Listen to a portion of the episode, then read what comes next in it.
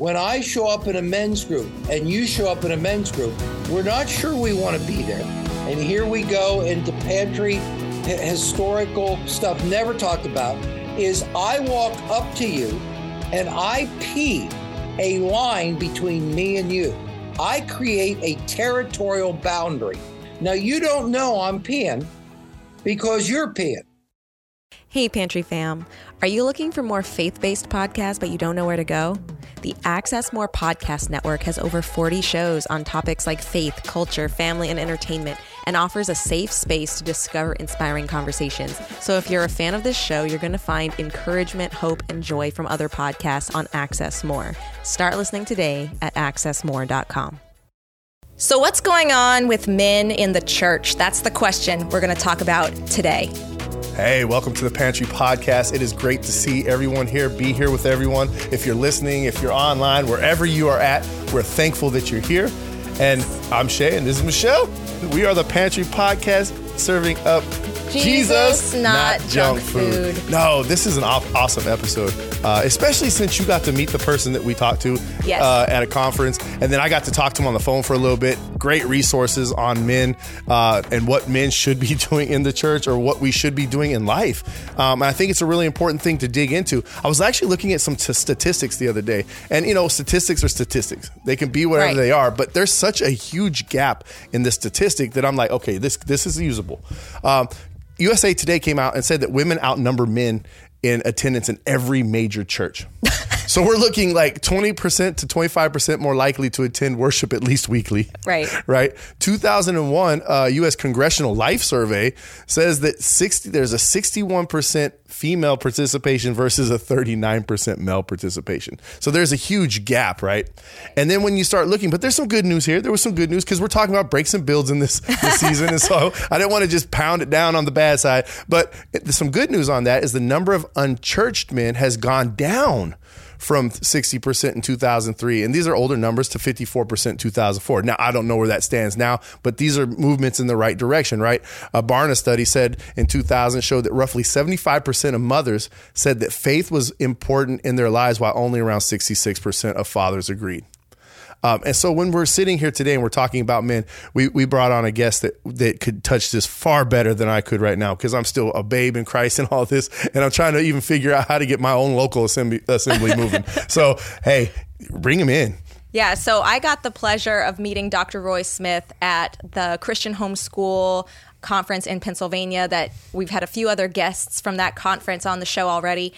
Dr. Roy Smith, he's worked for nearly 40 years as a psychologist and counselor to men and their families. And he also founded the Pennsylvania Counseling Services, which he began out of his home. And that's in South Central Pennsylvania. He's also an ordained minister with the Evangelical Church Alliance. What's really cool is he developed the K21 ministry to help men grow and learn how to lead more effectively and contribute to the overreaching goal of positively changing our culture. He's also written several books, including one we have here that I excitedly bought for Shay. I was like, oh, this like is it. such a it's cool book. book. The Inside Fatherhood, as well as a children's book series, The Campfire Gang and many others that we will definitely link in the show notes. So, welcome, Dr. Roy Smith. Yeah, welcome to the show, sir. It's really, really a delight to be here. And uh, throughout today's uh, seminar or, or podcast, I'm going to ask Shay some questions about that book, like what is on page you know, 653, seven, seven uh, words down. And it's I, a big read. I'm, I'm, expecting him to have it memorized, okay? Ooh, boy. And I'll be severely disappointed if he can't do it. Well, I'm glad the literature's sitting right here in front of me. Because open note, open, open book. book. please. No. oh, we want an open book test. Ay, ay, ay. But I don't mind questions. so I think to start us off. Yeah, absolutely. Um, as the only woman here talking about men in church, I want to throw this encouragement out there that this we don't we spoiler this season doesn't have a women in church episode. Spoiler. And why? Because me for one very passionate about figuring out how to remedy this because of how important men are in the equation. Um, not that there aren't problems with women in church, But um, but the fact that there are things, it's not just that men suck. That's definitely not the reason there's a problem. The problem is like, well, what's lacking, missing, incomplete?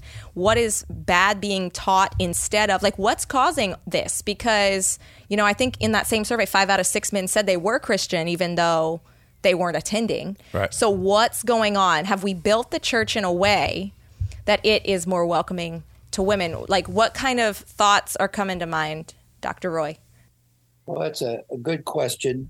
And uh, I have a friend here that works with uh, Live Up Resources, a guy named Dave Murrow, M U R R O W, and he wrote a, go- a book, uh, Why Men Hate Church, uh, uh, probably about 15, 20 years ago now, at least. And, and uh, because I think the issue that you're looking at is a really important centralized issue in the church because it's it seems like when you can get a vibrant church men's ministry going, that leads to a vibrant children's ministry and uh, a women's ministry as well.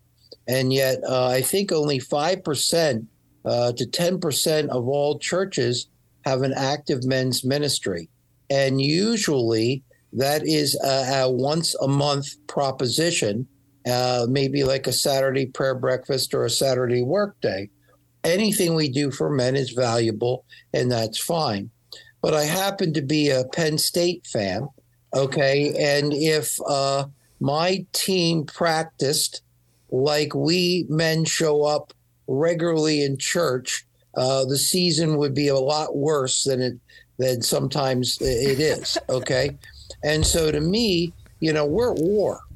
Mm. All right, and God's created men and women differently, although they're equal and and part of it is uh, for men uh, is uh, there's a little bit of a warrior edge. Okay, uh, men tend to be more aggressive.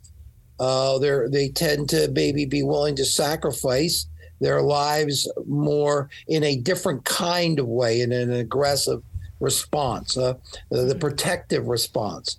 And so, you know, God's created us uh, to be warriors. We just haven't kind of at times lived up to the call.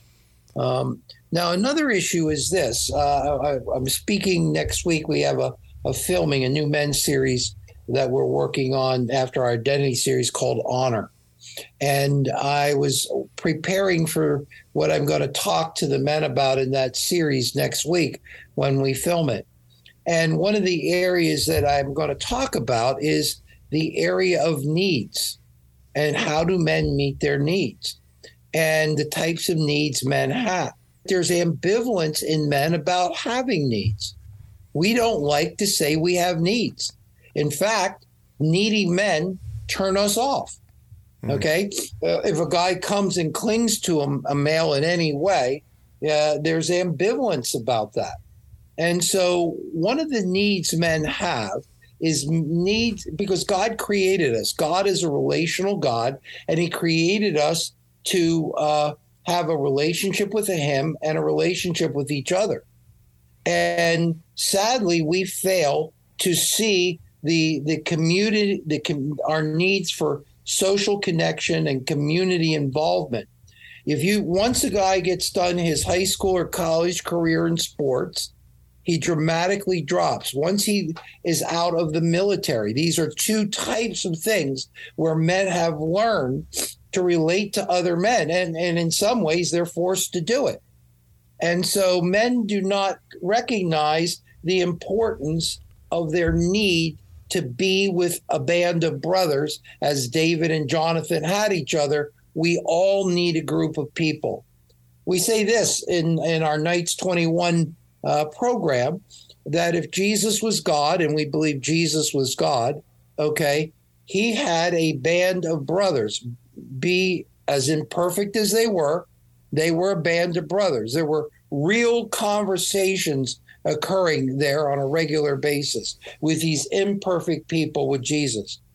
And we say this that if you ask the average woman, if you lost your job, you found out you had a disease, you lost your spouse or some other thing, who would you call? the average woman would have six or more people that she could call, and around the clock, they would be the church to her and they would show up. And the average man, well, Barna study, has none or one. And interestingly enough, most of the time that one may actually be a legitimately biological brother.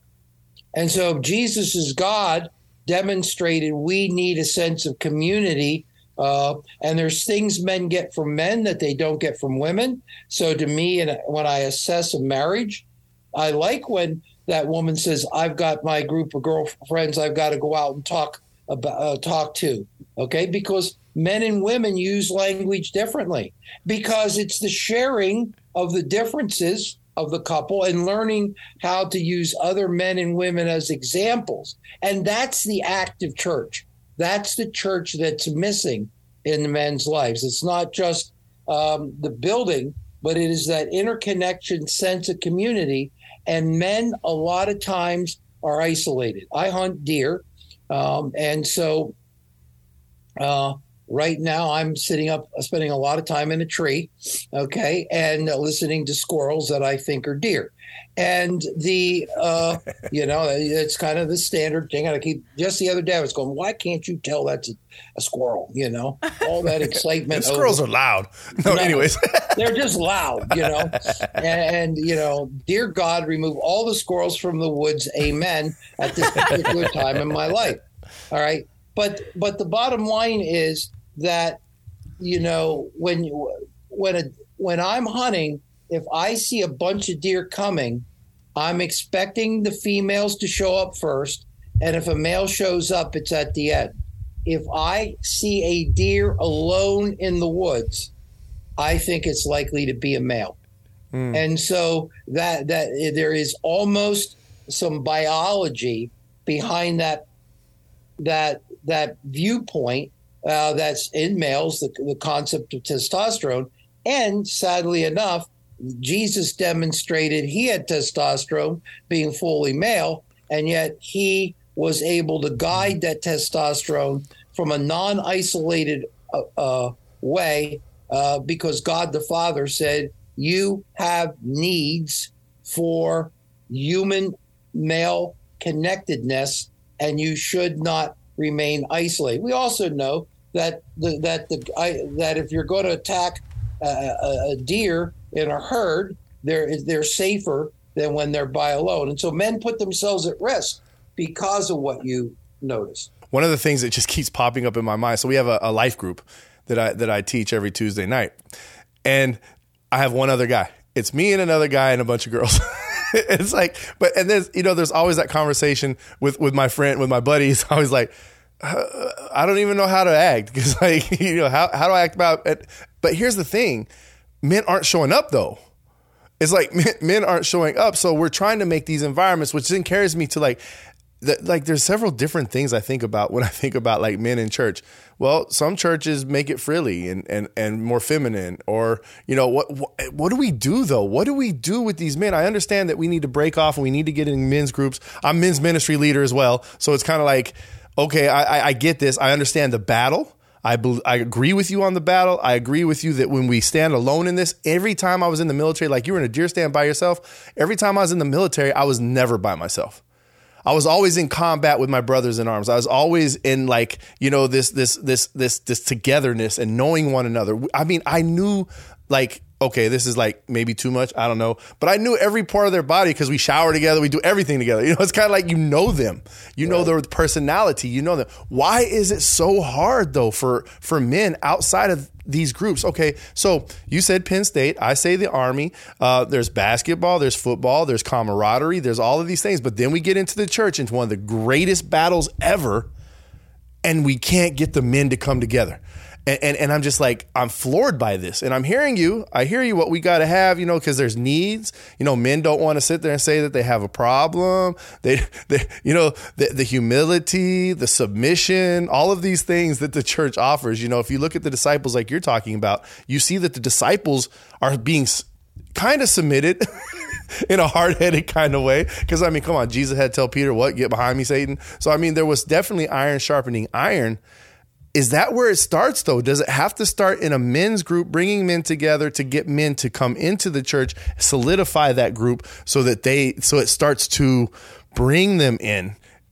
I, I'm still sitting here just like floored because I've been trying to do this for seven years and I'm getting a little more successful, but I'm still trying to find this this way to like see, get men to understand that there's really importance here, not just for their own lives, but like if they're single, if they're married, you know, eventually they'll be married, possibly be married, and then from there they have to become spiritual headship in a home. So where where do we go?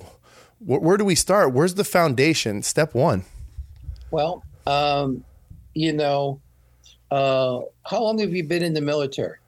Oh, I, I, I came in at 18. I was a green suitor for 11 years, and I'm still with them at 50 years old. I'm just a civilian right. now. So, so at 18 you joined, okay, and from 18 to 19, were you mature? No. All right. Uh, all right. So good. I'm glad you didn't lie to me or her. Right. We actually knew the answer. Okay. Just so you know. All right. All right. So you weren't mature. Okay. Now let me ask you this: Did everything go good for you in the military between 18 and 19? I mean, the military did everything you wanted, and you were really, really happy uh, to every day being in the military between 18 and 19. Actually, I, I was, but it didn't all go perfectly. all right. but I was excited to be there. All right. Okay. So why didn't you leave that one moment in time? Like you just said, you know, you're 18 and a half. There's a bad day. The, the, the, the, the, the sergeant has a, uh, you know, was had a fight with his wife, decided to make you the, the dog he was going to beat. Okay. He is beating you. Why didn't you quit? I, I liked being around the men. I, I, liked I liked the the the togetherness, the ability to to succeed, the ability to to kind of I'm sorry, puff my chest a little bit. I mean, let's be let's mm-hmm. be real. This was before Christ. Pride. Sure. There was pride. There was a necessity to be around others. There was excitement in the things that we were doing. Sure. Okay. Um, and there was structure, so and, and, actually there was structure. You, you walk in on that bad day, all right, and I'll speed this up. You walk in on a bad day, and you say the gen- you say to your sergeant, uh, "I'm sorry, I've had enough of this. I'm quitting." What happens? First, they they well, it depends on what you've done. I oh, mean, no. Can, you just you it's your mood to change. You didn't do oh, anything. Oh, right, right. You just said I'm going to leave, and the best I can tell, you're not allowed to leave. No, you're not. You're not allowed to leave depending In on the circumstance words, and how it came out of your mouth is depends the next step. The it, next step might be low crawling across the yard for about 900 hours, but eventually it's going to come down to the point of you're just going to listen to us, you're going to move on. That's right. Meaning that you can't get out of it, that you've right. made a commitment that you can't get out of mm. for whatever the external reason. And then that forces you to stay where normally beyond where normally a male would leave. Right. And and because you stayed, you had to adjust. And because you adjusted, you started to see the benefits mm. that if you could have gone into isolation and hid, you would have never discovered. Mm. So most of the time for a man to come into therapy, okay, personal therapy, they're mandated if they're not mandated by the probation department, most of the time, not always, okay, there are men that struggle or know that something's wrong and they work on it self motivated. But statistically speaking, most of the guys I've ever treated were mandated by their wives. They've mm. said, this isn't cutting it. And they've used their leverage to get that man to do what was good for him, oh. which is to come into treatment. So now we look at the church, okay? And first we have to develop the right kind of programming for the church. All right. Second thing we've got to do is recognize that men do not necessarily know what they need or what is good for them. And thirdly, that you need that there is a process of male bonding that needs to be understood to create what you want. And rarely does the church actually provide what the male actually needs. Hmm. So, for instance, okay, um, there are three stages to a bonding, emotional, connected relationship with men. And if you end up only seeing a person once a month, you're not going to uh, get to any kind of level of connectedness with the male. And so the once a month prayer breakfast, as important it is to acknowledge God in prayer, does not create the intimacy. And so we need to, as a church, create events. And so now the fir- at the beginning of the the first stage, and I can't necessarily pull these terms immediately out there in the my book. Uh, Why not try to hit the target? But the beginning is eh, of the, of it is that I'm trying to figure out if I want to be included or not. I think it's the inclusion thing. I'm I'm coming meeting with you because you and me, our wives are friends, and they're going want us to go out to dinner together. All right. Right. And we're spending time together, not because we necessarily think we have to be, but God has ordained them in our lives to become the next Mm. mandate. All right. Because what do we know happens if all the women on the earth disappear? What happens? All the Mm. women, besides men being amazingly unhappy, okay? Other if all the women disappear on the earth, what do we know? We know this that there will be no hallmark. Because I'm not sending you a card, brother. and you're not sending me a card. we might Okay. not even and, talk. And, and I might go, hey, you know, it's good to talk to you. Well, two months ago on the 13th, uh, I thought about your, it was your birthday. And I thought to myself, when I see him next, I'm going to tell him three months, two months ago, I thought of you. I'm not sending you a card. And it's highly unlikely I'm going to call you because I don't see it. So Right. now we're out to dinner, okay, and she's making me get to know this guy. So the first phase is inclusion. I'm sitting there going, is this a one time event? Hopefully it is. Okay. Or do I, and then, you know, do I actually want to be included in this men's group? That's two people of the group. Do I want to be included? And so there is a strong approach avoidance, ambivalence. But let's say we make them meet each other, this group of 10 guys, okay? And we make them meet each other for uh, eight to 10 weeks. And, and inclusion means that at some point, I can't get rid of you because I got to show up and you're there. So I start to somehow include you. Now, this is a very real pantry podcast, right? That we're doing right now. oh yeah. All right, so we're gonna we're we're gonna talk about something, and the neat thing about this is you can cut this, and we are ne- and we can start all over again, and nobody out there will ever know what we said. All right, all right, because we're about to do with it. So, what's the first thing I do when I show up in a men's group and you show up in a men's group? We're not sure we want to be there. Okay, we don't know what the benefits are. And so the very first thing, and here we go into pantry h- historical uh, uh, stuff never talked about, is I walk up to you and I pee a line between me and you. I create a territorial boundary hmm. to make sure you're on that side and I'm on that side.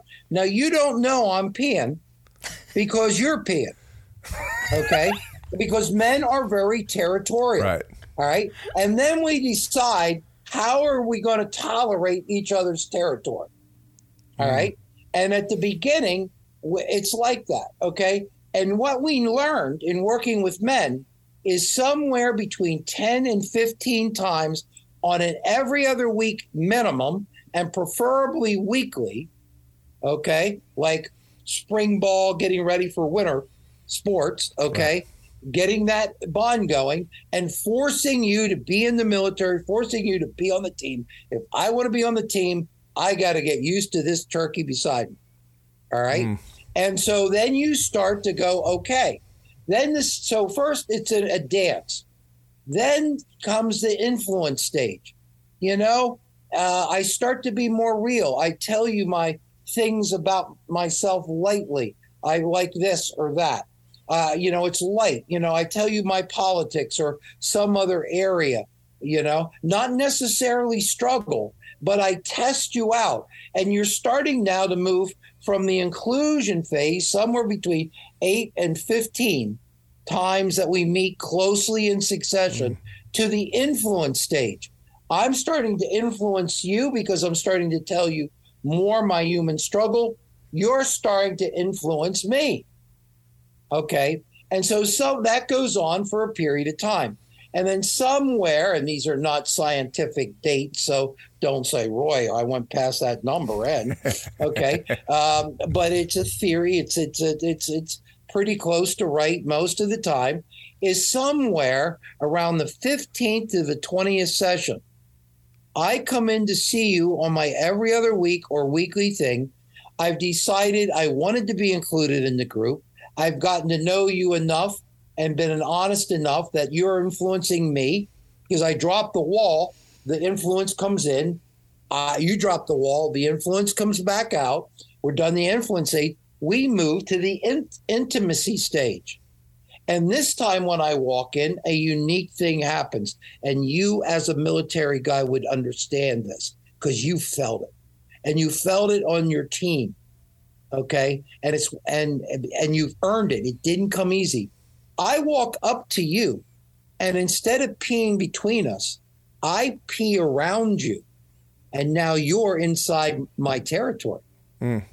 now we have intimacy now i've created the relationship which honors what james says that we confess our sins one to another but am I going to confess my sin in the inclusion stage and the influence stage? No, it's very tenuous. And, and I'm not sure, can you handle that or not?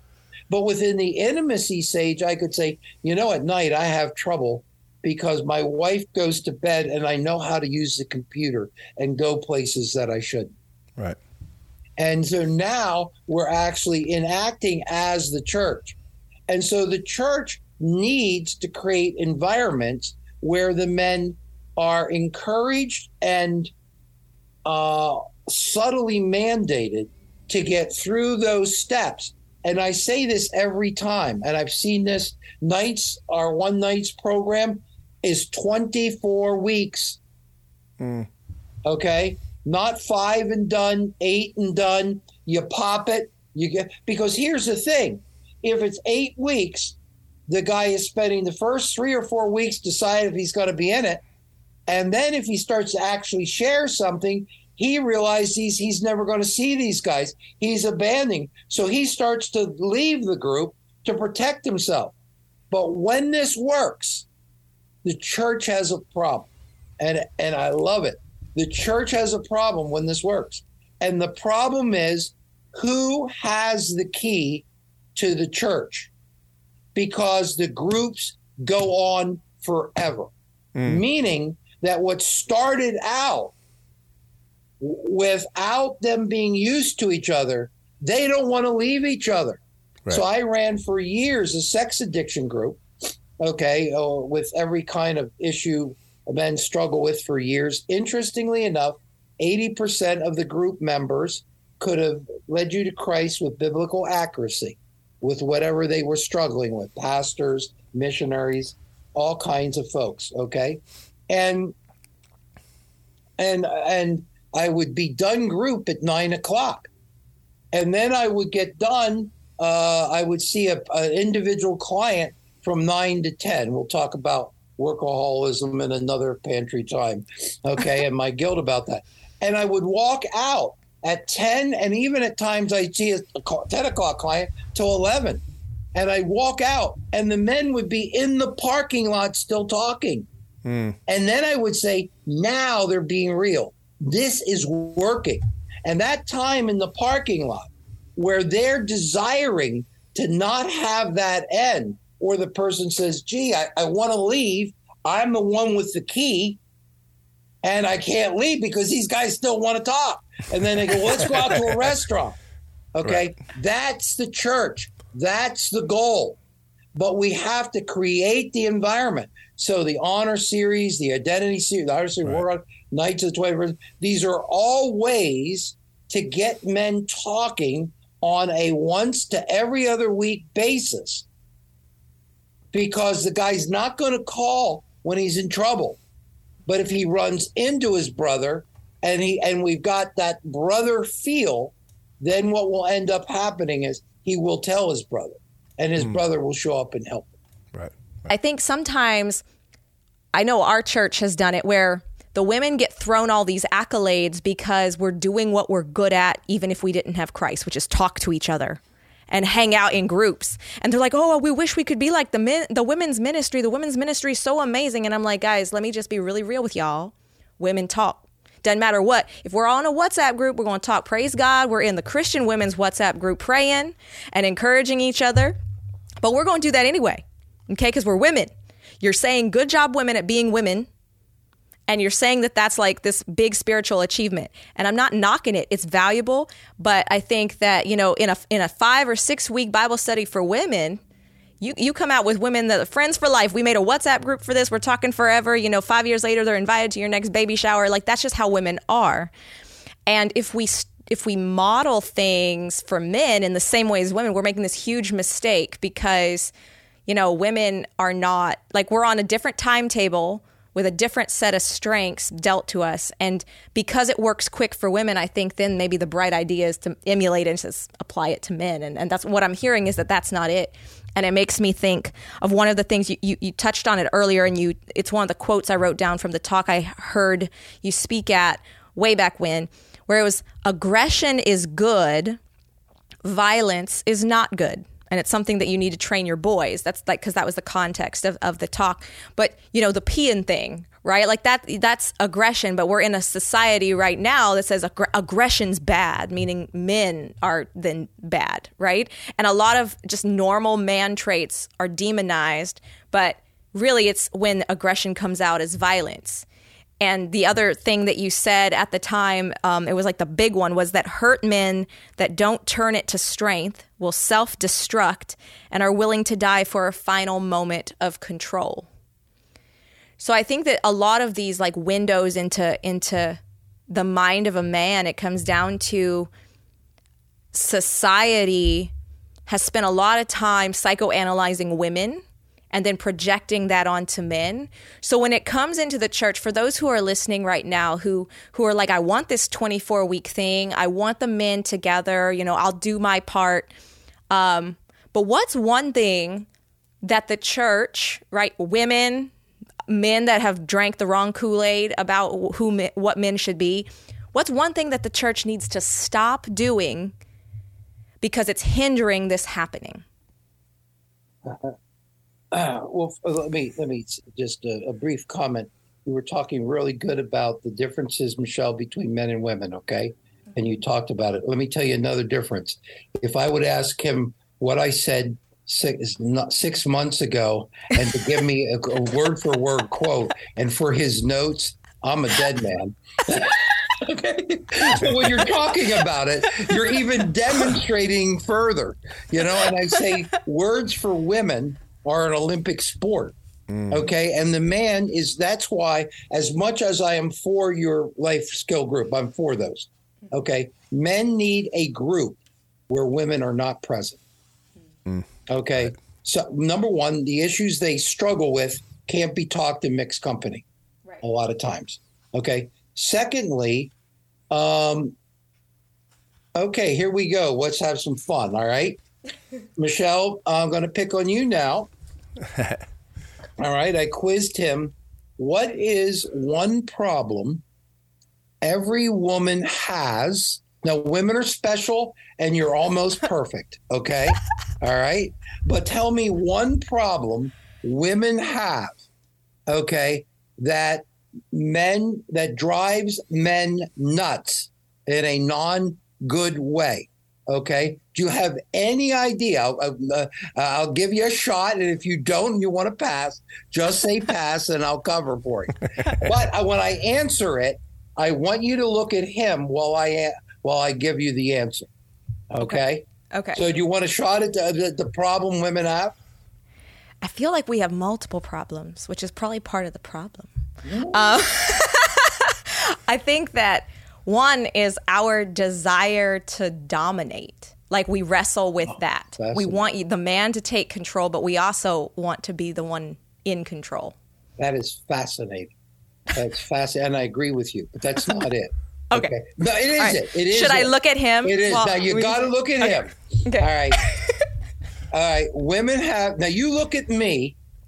Okay. You, okay. you look at me. Oh, okay. We, we talk. You okay. look at her. Him. All right. Okay. Now you look at me, and she's going to watch your reaction. All right. Women have one problem in the universe. They're always going to ask you one more question than you were planning on answering. they do talk a lot. and there is an evasive quality about it. Yeah. Okay. Because what is not scary to them, which is a certain amount of connection and emotionality, is immediately scary to, to men. It's you're okay saying going vulnerable very very quickly. There's a there's a problem for that male to be able to go there. So what happens in a men's group is this. All right. In a men's group, if him and I are in a men's group together and he's sharing and he shared and then he shared up to his limit and done. You know what he's going to do, Michelle? He's going to give me the male look. Yep, the shutdown. All he's going to do is look at me in a way and and and and I go, if I go any further, I'm poking him in a way that I may not like the response. Okay. And I also stop because I want him to look at my look and stop. So they just sit and look at each other, and it's like, we've had enough, and no words are said. By the way, uh, no woman has ever seen this look. Okay. They do not see the look. He's signaling stop, stop, stop. He can't say please stop because then he's weak if he says please stop. So he just uses the look that works with every other man in his universe except for a woman. Okay? And so why a men's group is so important, okay, is that one of the things I love about Knights and one of the, the best compliments we get is he's starting to share with me. Mm.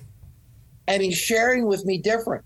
Now, I don't tell her the secret, okay, because this would be like throwing a, a dog meat. She's going to go after it. All right. He's going to go out on the edge of the hypothetical with me. He's going to share things he's not sure about mm. because I'm never going to question him. I don't want the mess if I take him any further and he falls apart. So I'm going to watch the look. All right. And so he'll go out on, on a new area of his life and then we'll share in these groups. And then when they've shared enough and they're sure, they'll go back and tell her. And when they're telling her, they're out on thin ice with the next set of, of issues. That's what she doesn't know. She sees finally he's starting to share on an emotional level. And he and the woman is always a men learn emotional development through other men more than they do women and the reason for that is because of a famous book was written called you just don't understand by a woman named deb tannen 20 some 30 some years ago who was a neurolinguist and she studied male and female language and she says that a seven year old girl uses language more like an adult woman than an adult man uses language like an adult woman. That they use words, but they actually mean something different. And so men need people who speak their language. John Gray took her research and made zillions of dollars in the famous book series Men Are From Mars and Women Are From Venus. But he stole the research, not really, but everybody knows where it came from, from a woman named Deb Tannen. Okay. And so to me, the, the men need a place. See, the ungodly culture hurts men one way and women differently. And the way it hurts men, they hurt the women and the children. Right. And so we need to have, so your message of this podcast is so important. We need to get, develop programs specifically for men. We need to get men involved in it in a way. And I will tell you this after that, we do a big deal about graduations where we knight the guys. And we say to the pastor, do it in front of the church body, preach a, a sermon, and then bring the people up and, and knight the guys who finished it. And the women who are worried about their husbands are seeing the other women whose husbands went, and they go, Next year, we want you in that men's group. And so the women recognize how important it is because they pay the price when that guy doesn't have a band of brothers because the man expects everything from her that he should be getting somewhat outside of her, especially if he needs to lead in certain ways. And and and at some point she doesn't think enough of like he does naturally to actually fulfill the assignment. And when she sees another group and she sees that, boy, when he goes to that church men's group, he comes back relaxed, he comes back focused. I can feel he prays different. Okay. That's because he went someplace, because the way the ungodly culture in Romans, it says it groans against, the, you know, the Holy Spirit holds back the mm-hmm. entropy of our self destruction okay, is that it hurts men in the area of emotionality. Men have not learned how to deal with their emotions for the most part. And as a result, okay, that's one of the reasons why they don't want to get together. Because if they get together and they feel each other's journeys, they have to develop as some uh, on different capacity to feel emotionally as a result. And because men deny their emotions, okay, the woman becomes the emotional thermometer of the home. She's going to set up what they do emotionally, she's the social calendar. And when she dies, the male in the later stages of his life has a higher probability, doesn't mean it's going to happen, a higher statistical probability of suicide. Why? because she was his connection to the world as he understood it. And because he hasn't developed that supportive system outside you know, of it. When I'm thinking of that, so my grandpa, churchgoer. I mean, you know, from the outside, from me, watching him go to church every Sunday, my grandma going to church every Sunday, you know, very they love God, they love Jesus, they love the whole, you know, they just the whole thing. Very very active in the church, singing in the church, playing sax in the church. And then my grandma died. And I watched my grandpa kind of like melt a little. And one of the admissions that he came out of after I don't know how many she was she was she was in her 70s, he was a little older, so but he said that he was living off of her spirituality. And he had to refigure out his relationship with God. And it's just interesting to me because I mean, and, and, and life has changed. I'm, I'm sitting here listening to this because Michelle does not get that in this in this house. Uh, maybe it's the 18 year difference. Maybe it's that I'm 50, she's 30 something years old. I've lived a long life, gone to war, gone to combat. I know that there's things that I need to talk about. There's, although I will agree, sometimes that last question, I'm just like, another one. but, but, but as I walked into the church and I'm looking at a weakness, and I'm going to say it, I, I, we're, we're going to be pantry today, right? We're just going to throw everything out there and and I see this Absolutely, weakness. You know, it's it's like I, I I look at men and I'm like, can I say this? Grow a pair. I mean, that's that's my military mm-hmm. mentality. I'm like, grow a pair. We're in war. If, if, if you don't see what's happening in the world, if you don't see what's happening going on around you, and, and the necessity of being together, being a community, being able to stand together with one another, lifting each other up, encouraging one another, watch, fighting with one another, iron sharpening iron, getting strong in our faith. And, and I, I walked in, I'm just like, I, I almost completely just fell apart. I'm like, hold up. My whole life, everyone's been telling me to. I, I didn't come to Christ, surrender really like in Christ till 41 years old. And my whole life, everyone's telling me how much I needed Jesus how much I needed, you know, to go to church and how much I needed God and how much I needed the Holy Spirit. And I'm sitting here and I'm like, okay, cool. Now, well, here I am. I hit rock bottom. Now, and you come out of this military, you come out of this world of of of esprit de corps and just brotherhood and and and fighting wars together, and you walk into the church, and I'll tell you what, it was almost like a night and day shift, and I didn't understand life at all. And trying to hear and hearing you say these things and hearing you come out and say, hey, yeah, you know, this is what we do. You know, we walk in when we first meet each other, we draw our lines, we pee, you know, and draw our line. I get it because, you know, when you first came into boot camp or when you first get to a new duty station or however that plans out, but boot camp especially, you had the street kids and you had the sergeants. And during the day, the street kids were trying to be the soldiers.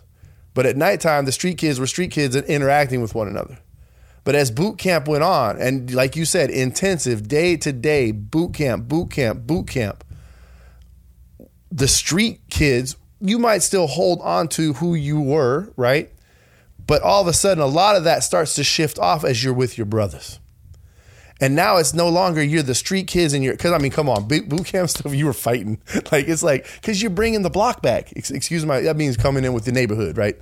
Um, and then all of a sudden it, it transitions and, and i have just been so prayerful in our own church and i will say that we're seeing growth and you really get me though when you say once a month ain't, ain't enough and, and i'm like wow i remember our first conversation you told me that and i thought like wow we're doing a good job because we, we used to meet quarterly and I'm like, ooh, man, we're doing once a month. And all of a sudden, and all of a sudden, you know, Roy tells me, he goes, eh, but you're failing because because men need more. And I, and I get that as I sit here and listen to you. And I remember my story. And I remember growing up in the military and that intensive training. And then, you know, you get out to combat and then it just, it just keeps solidifying and building.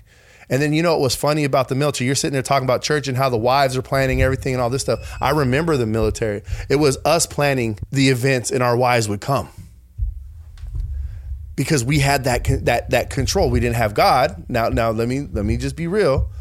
And so that's why I think that I was so confused coming into the church and saying, man, the, the church is going to hurt. Not only that, but then, you know, one thing, and we got, you know, uh, probably another time maybe, but because I want to talk to kids with you one day too. Um, but how important is that on the family? And, and the raising of your kids that you're solidified in your faith, that you're, you're, you're good with your emotions, that you can be transparent, that you can sit there and share, you know, with your wife what's going on because it's important in that battle that we have our even our relationship at home, our relationship with our men, and then our relationship with our kids. I know how it was for me growing up with a very emotionless kind of mentality where I knew nothing. To this day, I kind of sit there and say, oh, "I don't know. I, I don't quite understand, you know, my own father." But I want I, I, well, oh man, there's just so much. You just make my mind explode. I'm sorry. That's just. I'm just like I'm floored. I want to ask you a brief. Are we supposed to be a little bit like Jesus or completely, completely. like Jesus? Well, mm, okay. okay. To the best uh, Christ like, yeah, right. Like we can't be God. I can't be God. However. Right. We can't be God. But we yes. got to be like God. Right. God's character. That's what the fruit of the Spirit is. It's God's character uh, within us. All right. That's why uh, I'm working off what you said. Okay the most important th- verse for men, one of the most important verses in, to men, is mm. Jesus wept. Wow. See, when now number one, at 50 years old, a male starts to have different hormones slightly that allows him to feel. So by the time he gets to be 60 or 70 as a grandparent, okay, he actually can give a different kind of bond to his grandchild than he can to his mm. son or daughter who are watching this. And it's a way to heal the son and the daughter because they get what they didn't get mm. from this guy because he wasn't right. able to give it. So at 50 on, you have more mm. capability. But the the idea Jesus wept is it's it's a challenge to say, hey guys, you know, Jesus made a whip and cleaned out the temple. Some of us are really good at that. Jesus washed people's feet. That's a challenge. Okay. Some of us need to get better at that. But Jesus wept. And what happens is because the males have been cut off from their own culture, they can't grieve and they can't expel in a healthy manner. Actually, not expel it so much as in the grieving process, the pain goes out and strength mm. is replaced. So when Joseph says, they meant it for my harm, God allowed it for my good, it says he said he he say in retrospect I came to terms with the different griefs along the way. And now I see it from a wise perspective and it has become my strength. But when you're split off from emotion, you don't recognize grief. I, I get a dog, it dies. I go from first grade to third grade. I lost my favorite teacher. Grief is all along the way and women can talk about it and then they can reprocess it and then they can actually extract the nutrients the emotional nutrients from the sharing process. And the men because they're cut off from emotion and that's why they remain isolated. But when we force them to be together and they actually learn because hey we're in the intimacy phase and so we've learned to feel with one another now there becomes a loyalty and and because I know if I share something with you, I almost become more myself than if I did it in isolation. So a very important thing in some of that that I've heard, uh, just going back and hearing this need for men to come together, mm-hmm. is for women to allow their men to go.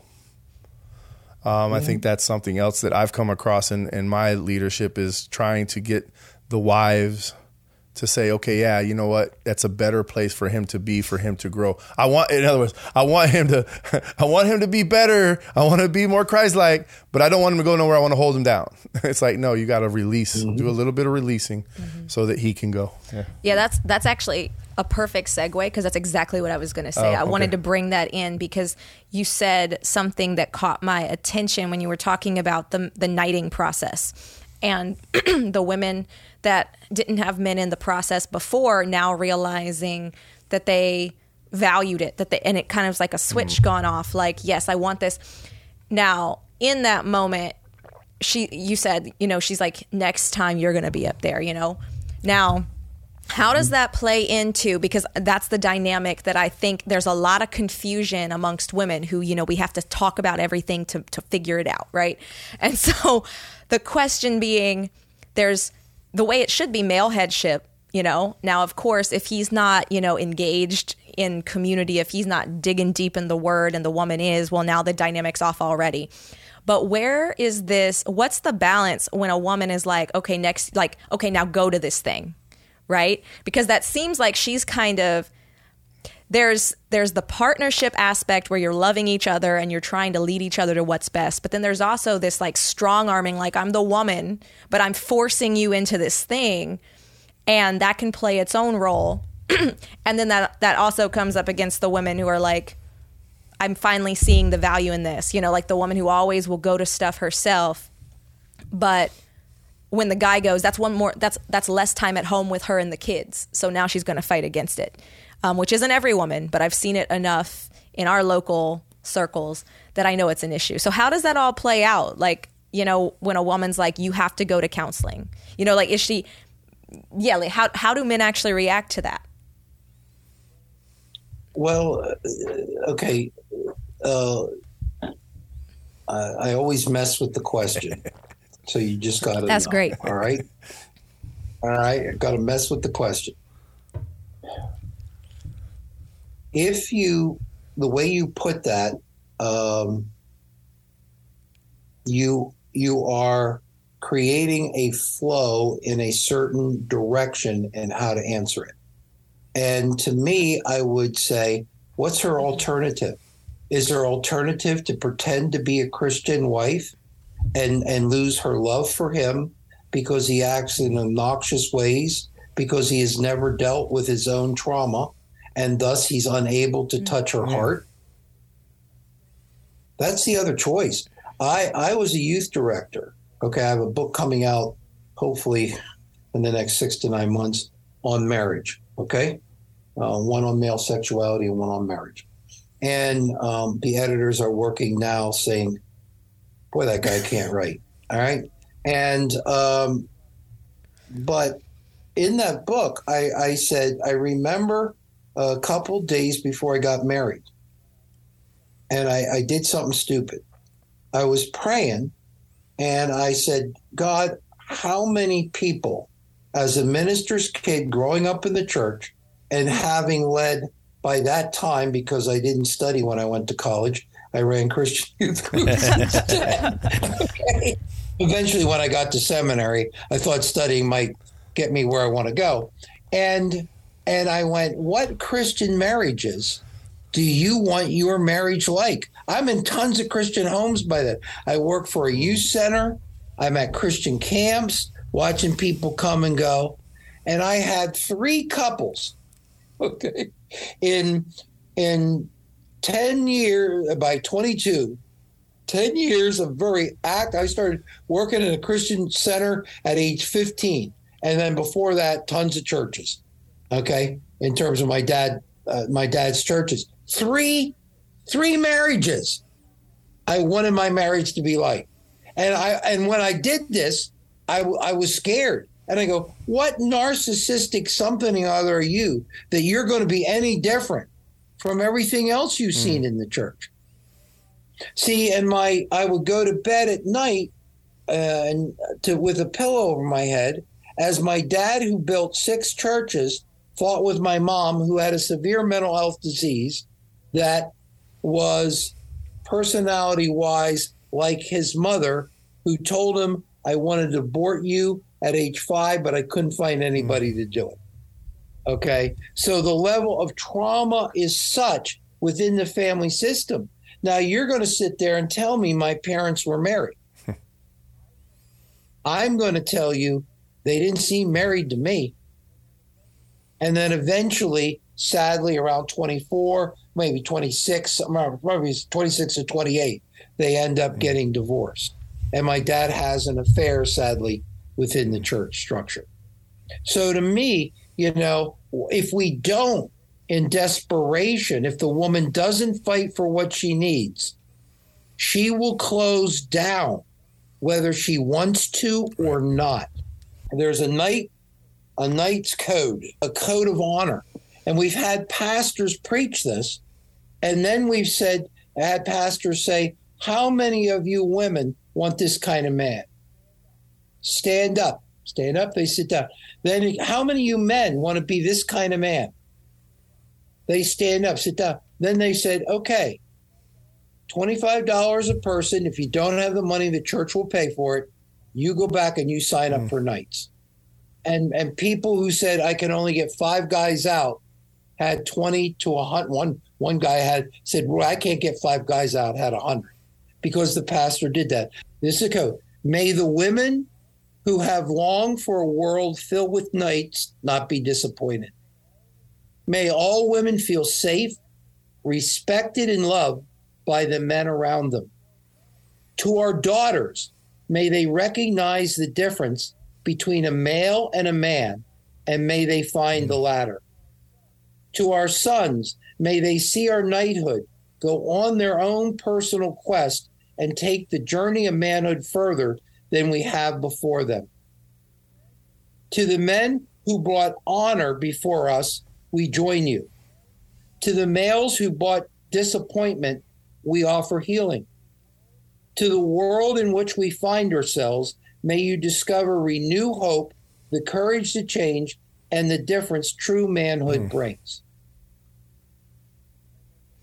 And then the pastor says, Do you want to be that? And see, the man wants to. How do we know that?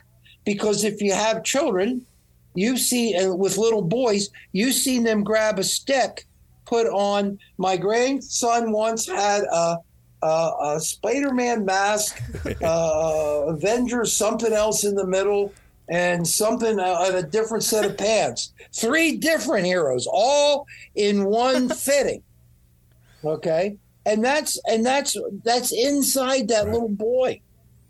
And yet the sinful culture that have hurt men for generations by sending them to war, teaching them how to shoot, but not teaching them how to deal with what happened, has separated from their emotions on their journey. And so men want this, but they're scared of it. And the church needs, if what's what's Jesus, Jesus, what do you want us to do? Jesus is a man. Tell me the secret, Jesus. Love God with all your heart. Love your neighbor as mm-hmm. yourself. Love. It's emotion. It's not only thinking, yes, it's thinking, it's feeling. And men need other men to feel mm. with so they can be healed. Well, that's good. This has been good.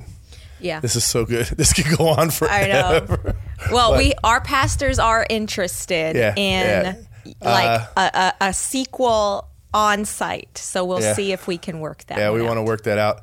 Um, and good, good stuff, uh, sir. I, I, I, just really appreciate you coming on, taking the time. It's even got me thinking. You know, it's even even in my like, I don't I don't have it all dialed in, but you know what? I know that there's things to be done and there's things to do and we know that the direction of everything that's going on and we definitely need to formulate friendships and battle buddies with our with our men in our churches uh, thank you for coming on Yes, yes. Thank you so much. And for everybody listening, you can connect with all these resources through liveupresources.com as well as k21.men to get more information on the Knights of the 21st Century curriculum. Um, you can also check the show notes for links for all of the various books that Roy has written and co written and all of this stuff because we definitely can go ahead and make moves on this one. You don't necessarily have to be a pastor or even in formal leadership to do something that you've heard here today. So until next time, bye. Bye. Goodbye. Thanks for listening to the show. Subscribe wherever you podcast and catch other great shows on the Edify app, Spark Radio, Spark Network on Uplifted, and Eternity Ready Radio.